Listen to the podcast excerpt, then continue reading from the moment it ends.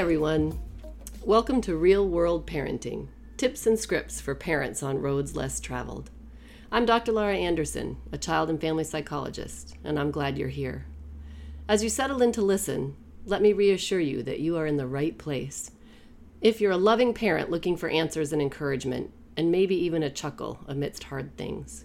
If you're a loving parent who's raising a child on a journey different from your own as a child, and are seeking a compass as you navigate uncharted waters.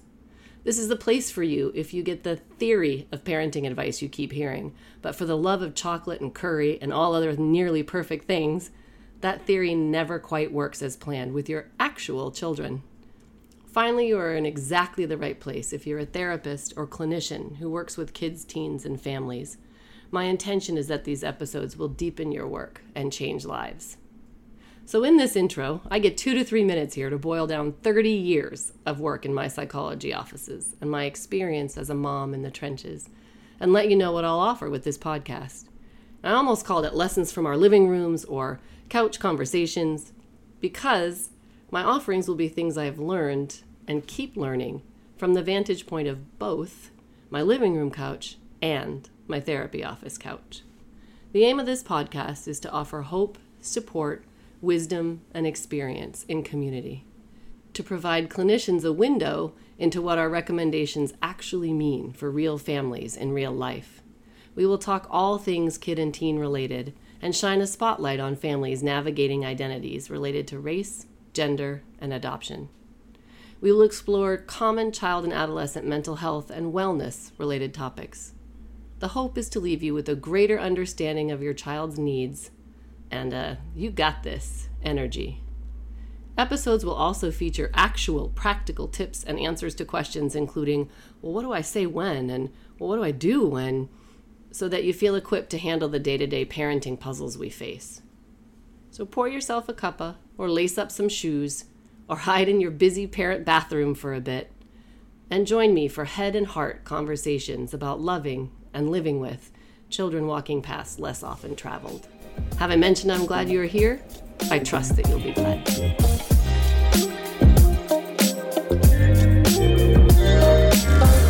Welcome, everyone. I am so glad you're here.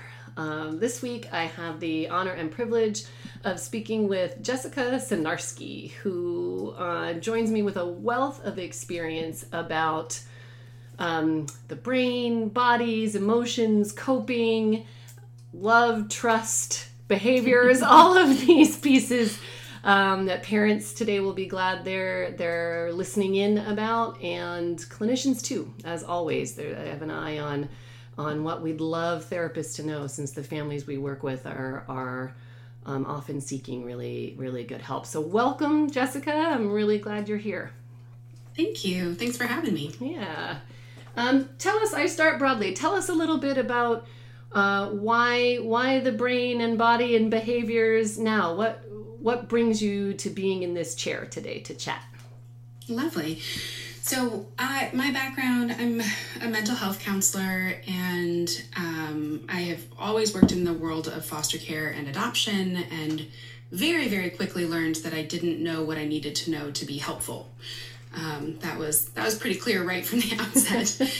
And so that has been my mission is to figure out what you know what are my blind spots? What are the gaps? What what are we not learning in graduate school? What are parents not being taught? Uh, and so that has led me on this path to create the organization brave brains and to write books that help bring brain science and attachment and trauma into um, into the world in kid friendly ways and ways that really adult brains can make sense of as well. So that's that's how I ended up here. oh, that's awesome. Yeah, no, and I love we'll talk about the Riley books because I think you know, parents and we, this is just going to be a snack, right? We're going to get a soundbite into this, but so often in the work over the years, there's the theory of this, and then mm. there is the what do I do on Tuesday, what do I do mm-hmm. when? So the two levels mm-hmm. today that we're talking about, like how can we help parents wrap their mind around why the brain science matters and then also well, you know a couple of, of tips and tips like like how do we talk to our kids about that. So there's like we can Yes. have the first step is we wrap our adult brains around it. Yes. And then so much of what I hope to offer for parents when they leave time with me is is how can you then then live in this as a family. So what what would the when I first started learning about the brain science, I confess I thought it was a little reductionist. I was like blah blah blah, but I'm an ecosystems person. I'm a family systems person. I don't want anybody to feel stuck in the wiring pieces and and Yeah. and then and that was many many years ago, right? And then I started living and doing this work. So tell me if you wanted parents to have some really key concepts around brain science that will help them with regulation, right? Like keeping Absolutely. kids emotions and behaviors regulated. What might they what might they need to know that that seems to stand out for you? Yeah. Um, so I will. I'll start with a, f- uh, a few things that I talk about that I typically start uh, workshops with, or you know, when I'm working with larger groups. A couple helpful definitions. One is that all or memes or you know truths, all behavior comes from the brain. So as much as we, our brains are connected to our bodies, right? And so we know that there's this back and forth system, and we could talk sensory for days, but I will, I will rein myself in. Um, but truly, behavior comes from the brain, and so when we are, when we are dealing with brains that have been impacted by trauma, what we see is behavior we don't see all of the impacts that have happened in the brain so we know we also know now that trauma impacts the brain. It changes it it impacts the way that the brain is built. And part of why i wrote the riley the brave series is that i think there's a lot of miscommunication and and misperceptions that happen around that where there can be a lot of like shame and blame or or kids feel broken um, or parents feel like they're you know they're messing up everything right? There's just failure and brokenness feelings everywhere when really how the brain adapts to deal with trauma is by becoming really sensitized really ready to protect and defend as opposed to connecting um, and and it puts its resources towards solo survival. Well, that's all well and good if you're living in a situation that requires some solo survival skills at zero or three or or seven, and then suddenly you're in a family where that's not what's required of you. In fact, very different things are expected of you, and that we just end up with all of this miscommunication and misunderstanding about what the behaviors are. And so trauma changes the brain, the brain controls behavior, but parents, caregivers, you know, foster parents, everybody, we don't respond to children's brains because we don't have like little magic, you know, seeing glasses that let us see inside. We respond to their behavior. And trauma begins to change our brains as parents. We are we are relational creatures. We can't our brains in particular are very very very impacted by each other. And so the more that we understand how our, how what we're bringing into the room and what our kids are bringing into the room, not because they're a bad kid and not because you're a bad parent, but because of how your brains are wired and how um, how you're responding to, you know, the situation that seems innocent, like put on your socks. You know, you say put on your socks, and a kid flips into fight or flight or freeze, and you're like, whoa, how did we get there from put on your socks? Um, and and it can be really easy to see that as defiance or you know aggression or or something that's wrong with this kid when really it's a misplaced protective moment. It's a misplaced brave moment um, because that brain is wired to defend. And i think that's really like this idea that what what what we've been wired and thank goodness for our nervous systems. Thank goodness for the protective mechanisms that we're all built with. With like one of the big messages that i talk to parents about and parents and kids about is like hey we need our nervous systems. We need them to stop us from stepping out into traffic. We need them to kick into gear when there's actual danger. We want to celebrate our nervous systems. You, buddy, just happen to have kind of an overachieving one.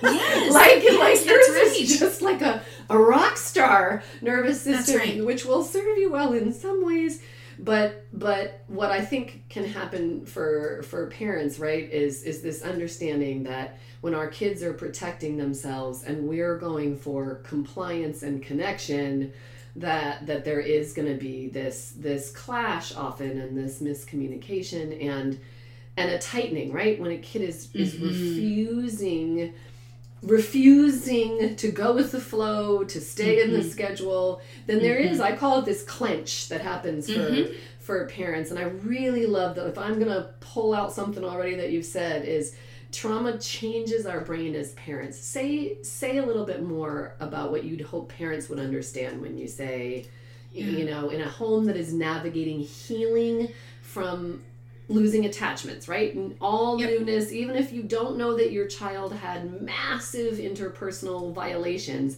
if they yep. had a major change in caregivers, if they have a system that is wired through a lot of anxiety in utero yep. or otherwise. Yep, so that's if right. If you're parenting a kiddo who had really stressful earliest beginnings and or lost major attachments and or had harm, what do you want parents to understand about the statement trauma changes our brains as parents? So I think it, it's hard without the visual, so I'm going to do this in an auditory way. We have these, we have two main brain systems. So pulling from Dan Siegel and Tina Payne Bryson with this this idea of an upstairs and a downstairs brain that our upstairs brain is our you know ability to be calm and curious and connected. It's it's our social engagement system. It's all this yummy we brain kind of stuff. Um, and it's what develops over time. We're not we're not born in that connected state. You know newborns don't know how to share. They know how to cry to get their needs met. Like that's where we are in life. Um, and then there's the downstairs brain which is which is our you know, big primal feelings. Um, you might have heard it called the reptilian brain or the limbic system, right? That that downstairs brain. I talk about it in the Riley series with um, animals like porcupine moments or tiger moments or turtle moments where we it's that fight, flight, freeze. So what happens? What what humans need to develop connections in their brain that let them let their alarm system, their amygdala, simmer down. Um, is is connections between that amygdala or that down and that downstairs brain and the upstairs brain so that when signals come in either you know i feel hungry or that light is bright or um, i hear a noise in the other room that i don't immediately flip to fight or flight or freeze. Um, so over time those connections grow and grow and grow and those connections grow through co-regulation through a safe big critter through you know mom or dad or grandmom or um, whoever it is that is their their their caregiver keeping their calm in these um, you know flipped lid moments because everything to a baby is life threatening at birth every you know gas bubbles are life threatening you know everything needs needs that big person the challenge that comes into play when trauma enters the picture, or as you said, neurodivergence in, in lots of ways. Um, I'm parenting kids by birth, but I have two boys who have some pretty, um, a lot of sensory processing issues, and um, their brains detect threat yeah. a lot quicker, you know, from a lot of different stimuli that, that maybe don't seem threatening to me. Right. So, what happens when, when that's the case is that kids are bringing these porcupine tiger turtle moments into every situ you know into lots and lots of situations. And our human natural response to that is to protect and defend as well. And so when you mom are faced with a porcupine moment your natural response is to go turtle or tiger or you know something to shut it down. When you said clench um, one of the big one of the big signs for me and a lot of parents that I work with that I'm flipping into my downstairs brain is um, power and control. When I want power and control, when I clench, when I want to shut it down, and I don't care what lessons are learned, and I just need the behavior to stop, you know? And so if that's happening moment after moment, day after yeah. day, yeah. I mean, you've lived it, right? And yeah. and so it begins to change your brain where you start where that that protective downstairs brain starts to be the primary operating system instead of your calm, compassionate, curious, playful, accepting upstairs brain that lets you that lets you help build those connections in your child's brain. Because we we don't get there um, well yeah i'll just i'll yeah. pause there for a minute. It's, that's that's a no, lot to digest. No no it is a lot to digest. And i really you know the question comes to me a lot too about like which which becomes more challenging if you're a parent yourself who has traumatic loss histories or yes. who has already been wired to be you know to, to, to need control to feel safe yeah. to need control and flow so either way either you're a person who who came into parenting you know go with the flowish without your own um, flip uh, switch that flips quickly, right? Yes. So then that can feel right. like its own kind of unfamiliar new territory, as if yeah. you're failing, right? So it gets so so there's that one path for parenting that if your life hasn't had landmines and adjustments and loss, it can feel like a really destabilizing presence in your home if this isn't your experience of family. Right. If you are coming into this as a parent whose experience of family had its own sets of trauma, and right. and and there's work to be done there um offer parents a little bit of hope about like so knowing this okay right so so yeah. i talk a lot about why the education about this is so important there there yeah. not a magic wand but understanding that this mm-hmm. is a real scientific human nature natural energy exchange that happens helps depersonalize helps you not think your yes. kid is doing this to you helps you recognize how things evolve quickly and then and then changes how you look for help right? Like yes. the kinds of help you need may change if you're understanding that this is an upstairs downstairs brain piece or that upstairs downstairs brain knowledge for both of you can help with regulation. Yep. How do you see like how do you encourage parents to to take this knowledge that they may go into their own um, downstairs brain mm-hmm. that, that you have this system now that has energy bouncing off each, each other how can parents use i love the porcupine right as prickly and, mm-hmm. and, and, sort of difficult and, and the tiger obviously is sort of roaring out to protect and mm-hmm. the turtle checking out and disappearing how does how do parents knowledge about that um, help with the day-to-day hard stuff that comes up in the in those moments yeah that's the real crux of it is how how do we take head knowledge or why does head knowledge matter? And then how do we take that head knowledge and, and do something with it? And so i think part i think there's a variety of reasons that that knowing about this matters. One is i see the shame lift. So one of the most beautiful things that i see in my work is for kids and parents when they really get to know uh, and we're like you said we're just getting a nibble today. Yep. when yes. they really get to know their brains when they really get to understand attachment and trauma and and how we're wired that the shame lifts. For the kid it's not that they're a bad kid who does bad things. And for the parent it's not that they're a failure as a parent or that they're parenting a kid who's broken. It's that we we are on this journey together. We've been wired to defend or protect um, and now we're learning a new way to a new way to be. And it's awkward and bumpy. And when we can say that out loud gosh that's freeing. Like suddenly it becomes hey we're in this awkward bumpy journey together. Whether it's because of your own trauma history or because of what's happening in your family right now or because of something that happened in your in your child's early life whatever the reason especially in this time of going through this global pandemic. And I think in the United States, white America waking up a little bit more, hopefully, mm-hmm. to some of the the racial trauma that has just been pervasive through this country's entire history. All of those things are agitating the nervous system. All yeah. of those things are sending people into their downstairs brain.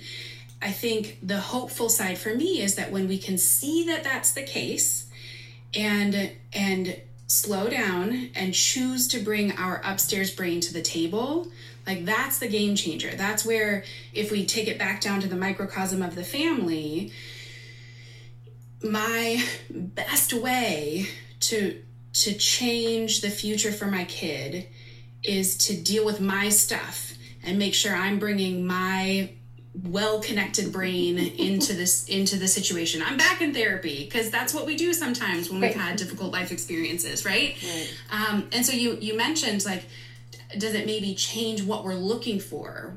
I think it does. I, I was talking with somebody i had done some training in an area that i think has some value in certain situations but doesn't in others. And one of the things that that the trainer had said to me is you know if you're looking like this is a behavioral approach and so we look for behavior. And what i was saying was okay but what about what's going on in the senses and what about this and what about this? And he's kind of like well that's not really what we're looking at here. And so what i have found time and time again is especially in the world of adoption and foster care and kinship care we have to look at the real thing. And the real root of it is is that attachment system and how intricately it's wired to to everything else that plays out. You know it's that basic trust. It's going back to to that you know can i trust that that i'm okay that the that my needs will be met that there's somebody that there's some good out there or do i need to do it all on my own? Um, and that that very primal feeling not in words right? Yeah. especially for most of our kiddos for a lot of us who have experienced some level of trauma in our in our early life you know there's a reason that that's so lasting because it it has um, you know it changes some of those basic building blocks to get you ready to survive on your own because that's what you need right. and so it really is a conscious shift to choose um, to choose where we can be safe with others to choose where we where and when we can slow down and not just be you know going and doing and, and fixing and you know, striving. Um, and so in the family setting, I really encourage parents to bring this brain based language into the home. You know, I talk with my kids. We just this week we've had multiple conversations that involve different parts of of the brain and getting in your, you know, being in your downstairs brain and that amygdala sending false alarms. You know, we use the false alarm language a lot where we say, "Oh my goodness, your brain is saying, you know, mom said no, and that means the world is ending. Right. Um, and and when we can bring a little playfulness and not mocking, never mocking, yeah. but playfulness and energy, um, instead of just the knock it off, shut, you know, yeah. instead of that shut it down, scold energy that I'm guessing if you're listening hasn't worked very well for you, or you'd right. be off doing it and, and, you'd be fine. it doesn't work very well for me either. right, and I need to keep relearning that. Right, I mean that's the other thing too. Like even knowing, and this is what I say all the time. Right, like I've been doing child psychology stuff for 25 years ish now. Mm-hmm. And and and we're human, and we go to that sometimes. And when we have an outside audience, we go to it more often. If we have an outside audience of folks that that don't necessarily understand that when we are trying to help our kid go mm. from their downstairs brain to their upstairs brain, it may look like we're giving in to bad behavior, and then and the theorizing starts to be. Um, uh, well, your child is behaving that way because, because, of how you parented them to this point. If you had yeah. done more scolding, shaming, correcting, controlling, and bossing, right. then you wouldn't be in this situation and you're handling it wrong now. So it's like these two That's layers right. of judgment that people outside, loving, well intended people who just want everybody's lives to be easier, they care about us and our kids, yes. uh, let alone the soccer sidelines, right?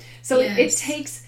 I think that's one of the other reasons for me it seems education is important because you you, yes. you have to kind of believe. And the good news is in my experience, when you start introducing the language in your home, when you wrap your mind around the fact that there that there is hope in the plasticity that that yes. and then this is a piece I definitely want to address next like how to talk to kids and ourselves about it that when when you begin to try these things and you approach it from the standpoint of de-escalation and regulation and building a staircase between upstairs and downstairs mm-hmm. and that the solution mm-hmm. may not be today then then you see the you see the different you can watch a child um, change their responses. You can see the the intensity of the situation or the frequency change. Yep.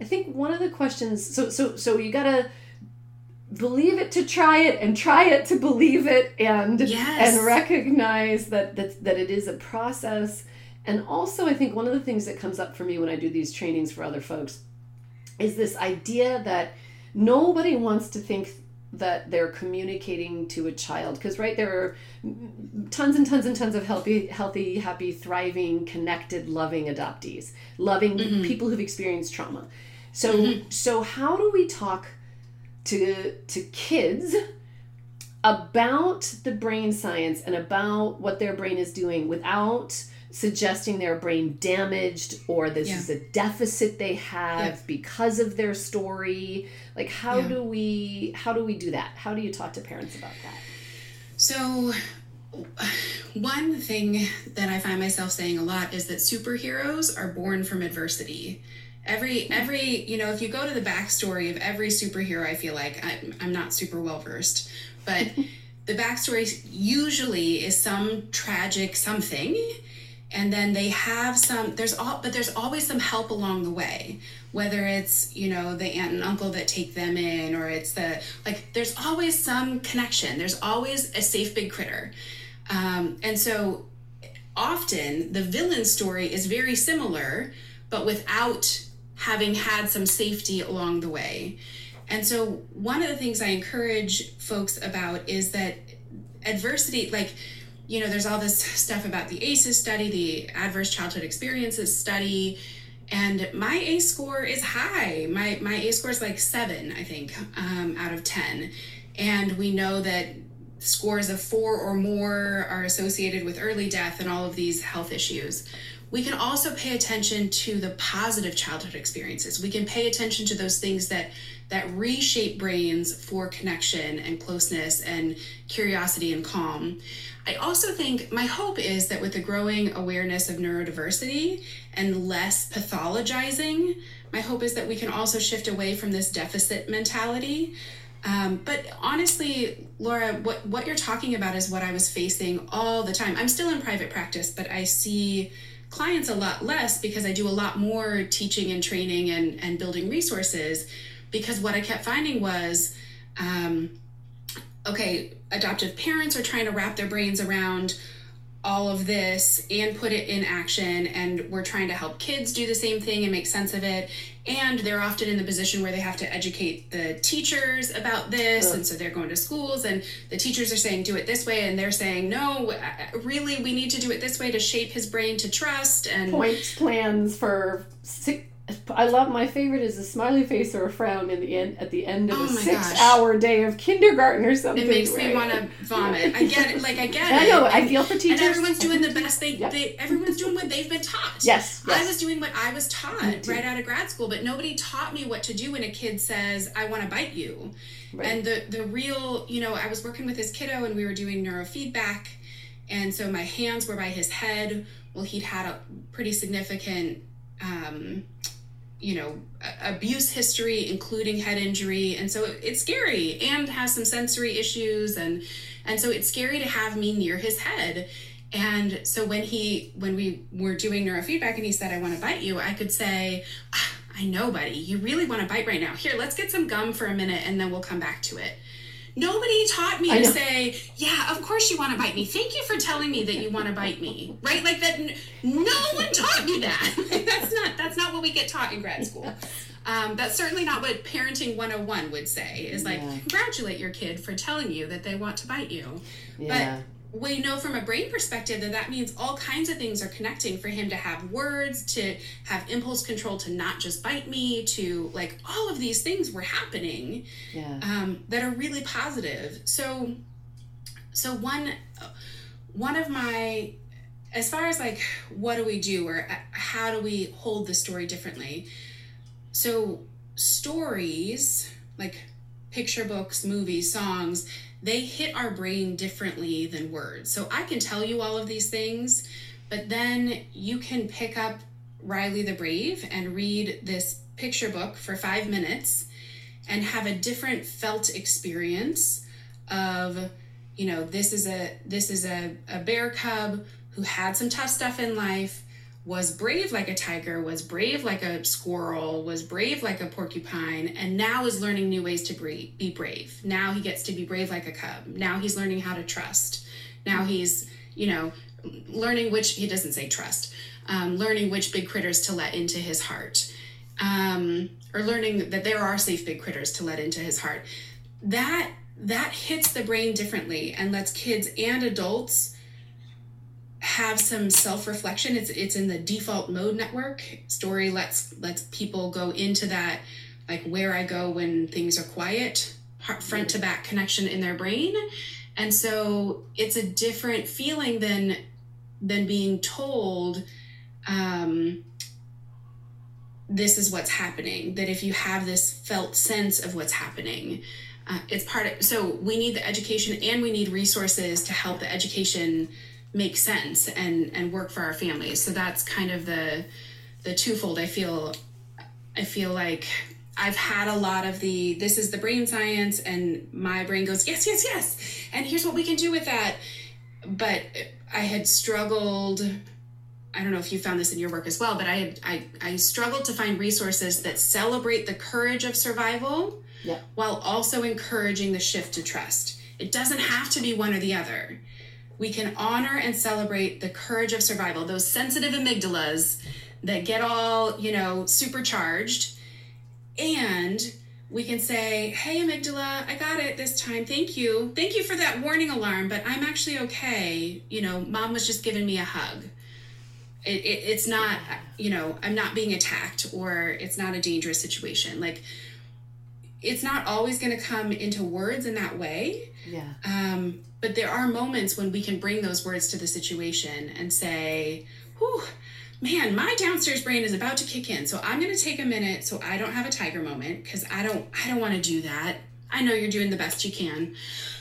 I'm going to take a breath. I'm going to take a minute so I can come back in with my upstairs brain and we can solve this problem together. I know we can do it, right? Like that's yeah. that that's how that in the moment shift happens when we start to really not every time and not perfectly of course but that's that's the shift that we we start to see.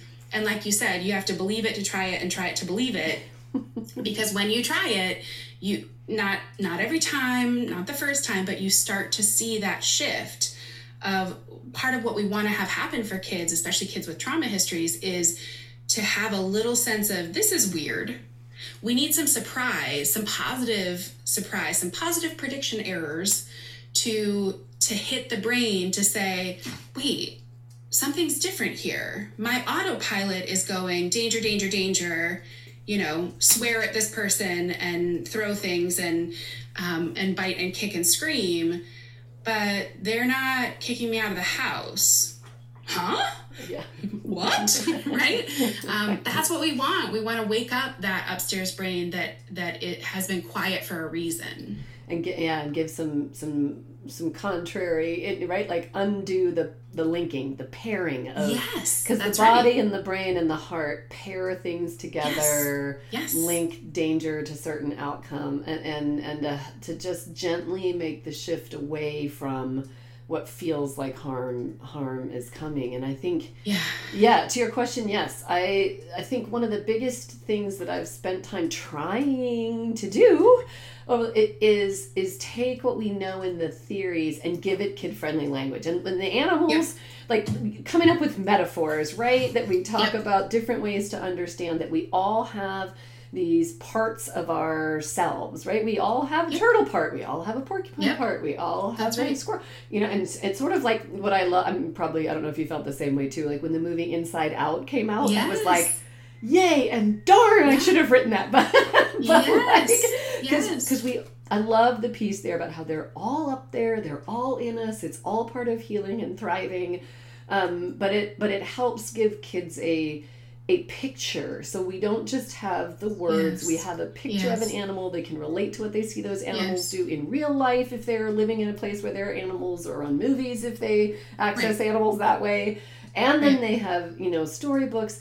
And I think for parents to understand, we're, while we are saying that the journey can require different skills if you're parenting mm-hmm. a kid who has a really active nervous and sensory system. Mm-hmm.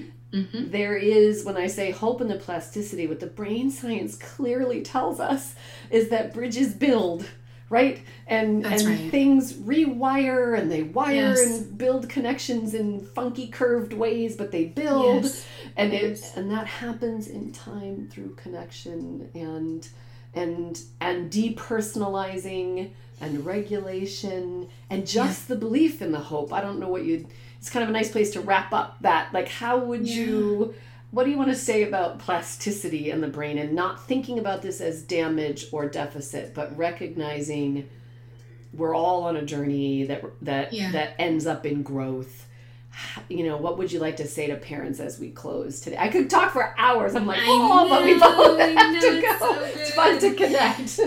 I think that I think just what you said. I think that there that there is that to me the brain science has been the most hopeful side of things because I I know brains can change. I have seen them change. I've seen both inside and out. So in neurofeedback, like actually looking at brainwave data, and then also experientially in relationships, seeing tremendous growth from you know families that were ready to sort of rip apart at the seams that are able to to um, build lasting connections and sometimes those lasting connections look a lot like maybe what you imagined them to be and sometimes those lasting connections look like a lot of porcupine moments with a few side hugs or a few moments where you where where your kiddo is trusting you confiding in you something or asking you for help with something that that's that's how they speak the language of attachment. And it's it's going to have a little different accent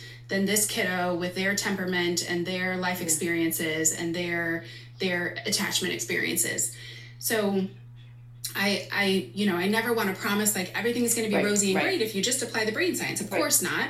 I love how you said, I, you know, we can promise, quote unquote, a a, a journey of growth.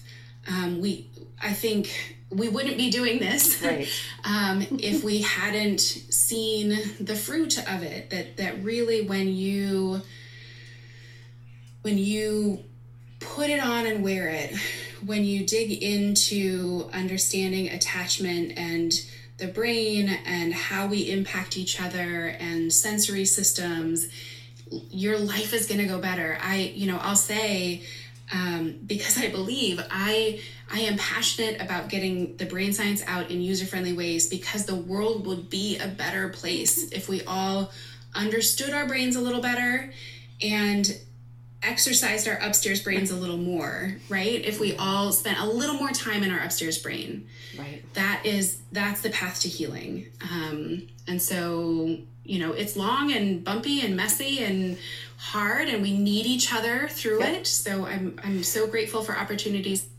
connect with you and with your listeners to let them know just as you have over the years that you are not alone you are not a failure you're showing up just showing up is building your brain. And so i'm i'm grateful to have spent this time with you in your ear pods or on your speaker. Yeah and that's awesome. Tell us really quickly um, again, the name of the book series and what your next one's about. And I'm already planning, I'm going to reach out about a neurofeedback uh, podcast session. But anyway, tell me, just give listeners one last, one last sure. peek for where to find the concrete tools they can hold in their hands with their kiddos and they can count on to, to yeah. supplement their learning because that's what we need we need those concrete things to to help bring it home so you can find all of my books at rileythebrave.org R-I-L-E-Y, thebrave.org. There's a book a bookshop there with books and posters and and um, stuffed animal and all kinds of fun stuff. There's also a parents corner that's chock full of free resources. So if the if this is sounding interesting to you, there's a webinar for parents that's free. There's a bunch of like downloadable, you know, information and things. And then I would also point you to bravebrains.com, where there's a lot of resources for really geared toward professionals, but certainly a, a lot of parents have found a lot of help there as well. Um, there's a teacher free teacher's guide. There's information for schools and community providers and all kinds of things there as well. Yes. And the next Riley the Brave. Yes. Oh, Yes. I'm so excited. I just turned in the final manuscript and all of the interior illustrations are done.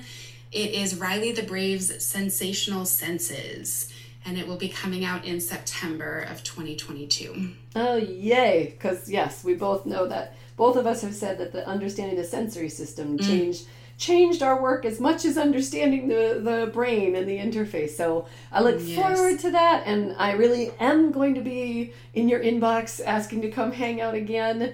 Thank you so much for for coming today and for for building this community of of support for kids and then families and clinic. There are ripple effects. That's So right. Thank you. For We need each other. time. Yes. Thanks, Jessica. All right, thanks, Laura. Bye. All right, well, thanks for listening today. Just a quick note here at the end to say I am so glad you joined, and I hope you are too. And if you'd like to connect with me more, come take a look at my website, www.drlauraanderson.com. There you can join my newsletter, keep in touch, and find out what is in the works. You can also join me for coffee and conversation uh, and Facebook at Common Chord Psychology Services. So check me out those places, and I look forward to further connection. I'm glad you were here today.